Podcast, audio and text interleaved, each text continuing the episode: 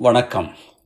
இது தாய் வீடு மாத இதழ் ஆகஸ்ட் மாதம் இரண்டாயிரத்தி இருபத்தி ரெண்டாம் ஆண்டு. கட்டுரை தலைப்பு கம்பனின் கருவூலம் திறந்து. ஆக்கம் மாவிலிமைந்தன் சீனா சண்முகராஜா. பகுதி ஏழு. முன்னர் வெளிவந்த ஆறு இதழ்களில் கம்பராமாயணம் பாலகாண்டத்தின் முதல் ஐந்து படலங்களிலும் பொறுக்கி எடுத்த முத்துக்களாக கம்பனின் கவிநயம் மிக்க சில கவிதைகளின் சிறப்பை படித்து அனுபவித்து கழித்தோம். இந்த இதழில் வெளிவரும் பகுதி ஏழில் ஆறாவது படலமாகிய கையடை படலத்தில் கம்பர் கட்டுரைத்த கவிதை நயங்களை அறிந்து மகிழ்வோம். கையடை என்பது அடைக்கலம் என பொருள்படும். ஒரு பொருளை பத்திரமாக பாதுகாத்து வைத்திருந்து பின்பு தம்மிடம் திருப்பி தருமாறு பிறர் ஒருவரிடத்தில் கொடுத்து வைப்பதே கையடை என வழங்கப்பட்டது.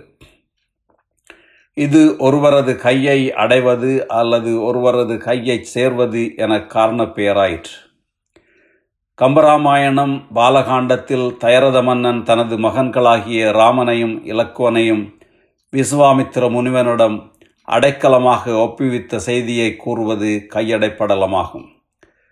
சிலப்பதிகாரத்தில் மதுரை காண்டத்தில் வரும் அடைக்கல காதையில் கண்ணகியை மாதரி என்னும் ஆயர்குல மாதரசியிடம் கவுந்தியடிகள் அடைக்கலமாக கொடுத்த செய்தியையும் இதனோடு இங்கே ஒப்பிட்டு நோக்கலாம். படைத்த கடவுளாகிய பிரம்மனுக்கு ஈடு சொல்லக்கூடியதான சக்தி படைத்த வசிட்ட முனிவர் வானோர் தலைவனாகிய இந்திரனையொத்த தயரத மன்னனது சபா மண்டபத்தை வந்தடைகிறார். அம்முனிவரது வருகை அறிந்த தயரதன் அவரை எதிர்கொண்டு வணங்கி தான் செய்ய வேண்டிய பணிவிடை யாது என அம்முனிவரிடம் வினவுகின்றான். அதற்கு வசிட்ட முனிவர் கூறுவதை கம்பர் இவ்வாறு எழுதுகிறார். தருவனத்துள் யானியற்றும் தகைவேள்விக்கு இடையூறா தவம் செய்வோர்கள். வெறுவரச் சென்றடைகாம வெகுளியென நிறுதரிடை விளக்கா வண்ணம். செருமுகத்து காத்தியன நின் சிறுவர் நால்வரிலும் கரிய செம்மல். ஒருவனைத் தந்தீதியென உயிர் இறக்கும் கொடுங்கூற்றின் உளையச் சொன்னான். கம்பராமாயணம் பாலகாண்டம் முன்னூற்றி இருபத்தி ஏழாவது பாடல்.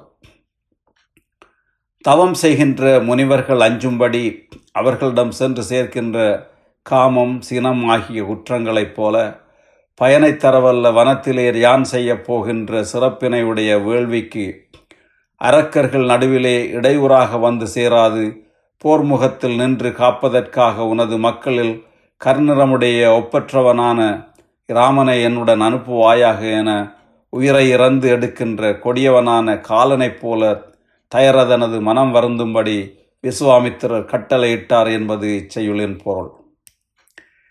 இராமனை என்னுடன் அனுப்புவாயாக என முனிவர் வேண்டியது தயரதனுக்கு காலன் வந்து உன் உயிரை கொடு என்று கேட்டாற்போல் இருந்ததாக கம்பர் கூறுவது தனது மகன் இராமனை தயரதன் தனது உயிரினும் மேலாக நேசித்தான் என்பதை காட்டுகிறது.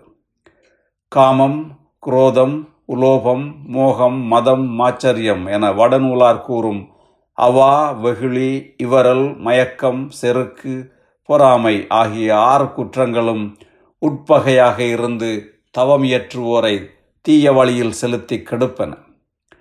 அவற்றை புறப்பகைவராகிய அரக்கர்களுக்கு உவமையாக கம்பர் காட்டியிருக்கிறார். கரிய நிறமுடைய ராமனின் பெயரை குறிப்பிடாது கரிய செம்மல் என்று கூறியுள்ளது நயம் மிக்கது. அடுத்து வருவது கம்பரின் பாடல்களில் சிறந்த உவமை அணி பொருந்திய பாடல்கள் ஒன்றாக கருதப்படுகிறது. எண்ணிலா அருந்தவத்தோன் இயம்பிய சொல் மருமத்தின் நெறி வேல் பாய்ந்த புன்னிலாம் பெரும்புளையிற் கனல் நுழைந்தால் எனச் செவியிற் புகுதலோடும் உன்னிலாவிய துயரம் பிடித்துந்த ஆருயிர் நின்று ஊசலாட கண்ணிலான் பெற்றிழந்தான் என உழந்தான் கடும் துயரம் காலவேலான். கம்பராமாயணம் பாலகாண்டம் முன்னூற்றி இருபத்தி எட்டாவது பாடல். எண்ணற்ற அரிய தவங்களை செய்பவனாகிய விஸ்வாமித்திரன் சொன்ன சொல்லானது பகைவன் நெறிந்த வேல் பாய்ந்து மார்பிலே ஏற்பட்ட புண்ணில் உள்ள துவாரத்தில் கொள்ளிக்கட்டையை நுழைத்ததனைப் போல தயரதனின் காதுகளிலே நுழைந்தது. பகைவர்களுக்கு காலனை ஒத்த வேலினை உடைய தயரதனின் காதுகளில் நுழைந்த சொல்லானது அவனது உயிரை பறிப்பது போன்று அவனது மனத்தில் உண்டாக்கிய துயரம் பிடித்து தள்ள கண் பார்வையற்ற ஒருவன் கண் பார்வையை பெற்று மீண்டும் இழந்ததைப் போல கடுந்துயருற்றான் என்பது செய்யுளின் பொருள். இச்செய்யுளில் பல அரிய ஓமைகள் பொதிந்து நயம் தருகின்றன. பதினாறு வயது கூட நிரம்பாத சிறுவனான ராமனை அரக்கரோடு போர் செய்வதற்காக முனிவனுடன் அனுப்புவது ஆபத்தானது என்பது மன்னனது எண்ணம்.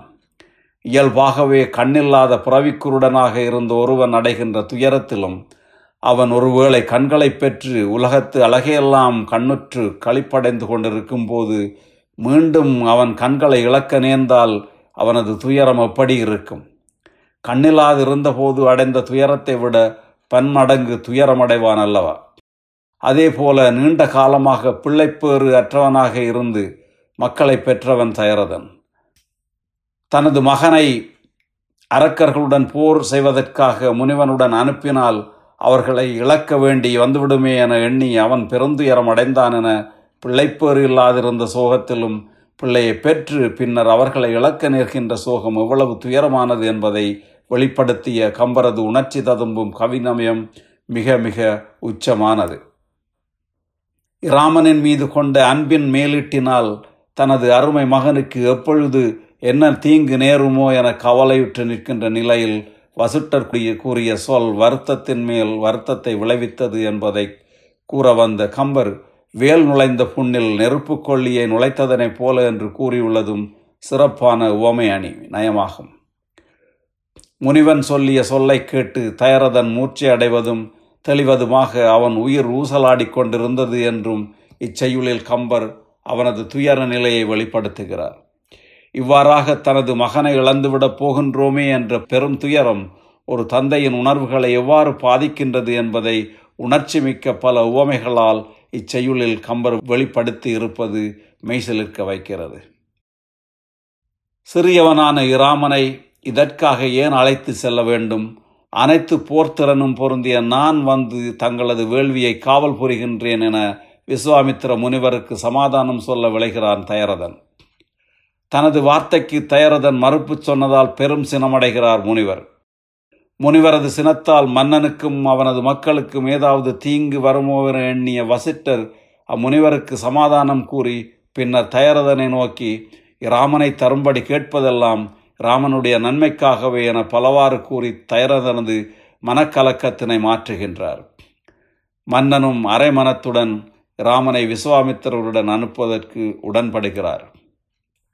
வந்த நம்பியை தம்பி தன்னொடும் முந்தை நான்மறை முனிக்கு காட்டினல் தந்தை நீதனி தாயும் நீ இவர்க்கு எந்தை தந்தனன் இயந்தை செய்கின்றான்?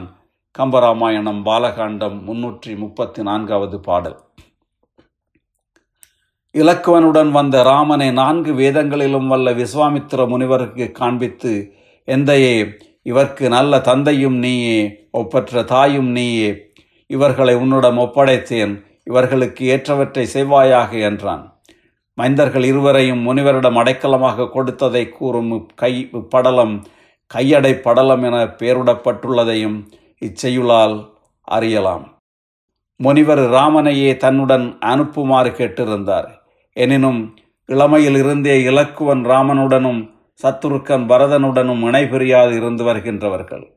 அதனாலேயே ராமனுடன் இலக்குவனையும் தயரதன் அனுப்பி வைத்தான் என சொல்லப்படுகிறது. முதலில் முனிவரது வேண்டுகோளை மறுத்து அவரது சினத்துக்கு ஆளானதால் அபராத காணிக்கையாக இலக்குவனையும் சேர்த்து அனுப்பினான் என்று வேறு பொருள் கூறுவதும் உண்டு. விஸ்வாமித்தருடன் சேர்ந்து புறப்படுவதற்காக ராமன் தயாராவதை கம்பர் பின்வருமாறு காட்சிப்படுத்துகிறார். வென்றி வாழ்புடை விசித்து மெய்மை போல் என்றும் தேய்வுரா தூணி யாத்திரு குன்றம் போலுயர் தோளிற் கொற்றவில் ஒன்று தாங்கினான் உலகம் தாங்கினான். கம்பராமாயணம் பாலகாண்டம் முன்னூற்றி முப்பத்தி ஆறாவது பாடல். வெற்றியை தரவல்ல உடைவாளை இடையிலேயே கட்டிக்கொண்டு மலைகள் போன்று உயர்ந்துள்ள இரண்டு தோள்களிலும் மெய்மை போல் என்றும் குறைபடாத இரண்டு அம்பரா தூணிகளை கட்டிக்கொண்டு வெற்றியை தரவல்ல ஒரு வில்லையும் கையில் தாங்கிக் கொண்டான். இந்த உலகத்தையும் தாங்கியவன் என எல்லா உலகங்களையும் தாங்கிய திருமாலின் அவதாரமாக ராமனை கம்பர் காண்கின்றார் என்பதனை இச்செய்யுள் வெளிப்படுத்துகிறது. கரும்பு கால் புற களனி வாழ்ந்ததேன் வரம்பு மீறிடு மருத வேலிவாய் அரும்பு கொங்கைய ரம்ம லோதி போல் கரும்பு வாழ்வதோர் சோலை வைகினர். கம்பராமாயணம் பாலகாண்டம் முன்னூற்றி முப்பத்தி ஒன்பதாவது பாடல். ராமலக்குவர் இருவரும் முனிவருடன் புறப்பட்டு சரையு நதியின் தென்கரையை அடைகின்றனர். கரும்புகள் காற்றினால் ஒன்றோடொன்று மோதும் போது கசிந்து பெருகிய தேன் போன்ற சாரானது வயல் வரப்புகளை மீறி பாயப்பெற்ற கழனிகளை வேலியாக கொண்டதான தாமரை மொட்டுகளைப் போன்ற தனங்களை உடைய மகளிரின் அழகிய மெல்லிய கூந்தலை போன்ற வண்டுகள் வாழும் இடமாகிய ஒரு சோலையில் சென்று தங்கினர் என்பது செய்யுளில் கூறப்படும் செய்தியாகும்.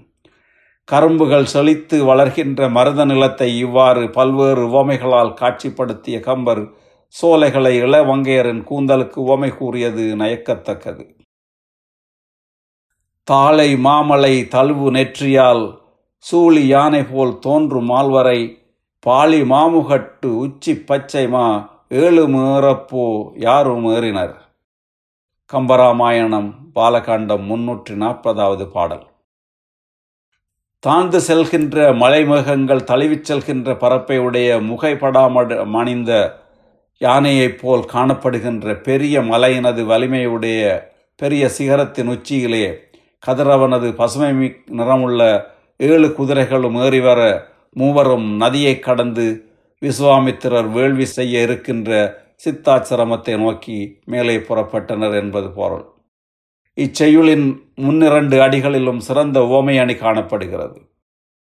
கரிய பெரிய வலிய யானை மலைக்கும் யானை மலைக்கும் அந்த யானைக்கு அணிவிக்கப்பட்டிருக்கும் முகப்படாம் மலைச்சாரலின் மேற்புறத்தே படுகின்ற மேகத்துக்கும் உவமை சொல்லப்பட்டுள்ளன.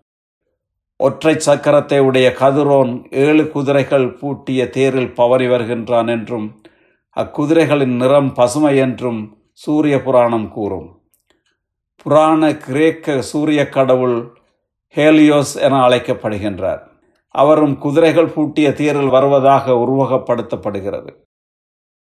சூரிய கதிர்கள் பிரிக்கப்படுவதால் வானவில் தோன்றும்போது அதில் ஏழு நிறங்கள் உள்ளன என்கின்ற அறிவியலை இதனுடன் பொருத்தி அந்த ஏழு நிறங்களையே ஏழு குதிரைகளாக அக்காலத்தில் உருவகப்படுத்தினர் என்று அறிவியல் விளக்கம் தருவோரும் இருக்கின்றார்கள்.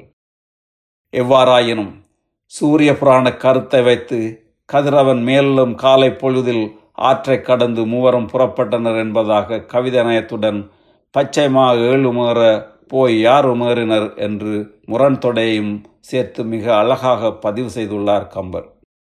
கம்பரின் கருவூலம் திறந்து ஒவ்வொரு படலமாக எடுத்து அதில் உள்ள சிறந்த இலக்கிய செல்வங்களை அள்ளி அனுபவித்து மகிழ்ந்து கொண்டிருக்கிறோம். தொடர்ந்து அனுபவிப்போம் அனுபவித்து கழிப்போம் காத்திருங்கள். வளரும். நன்றி வணக்கம்.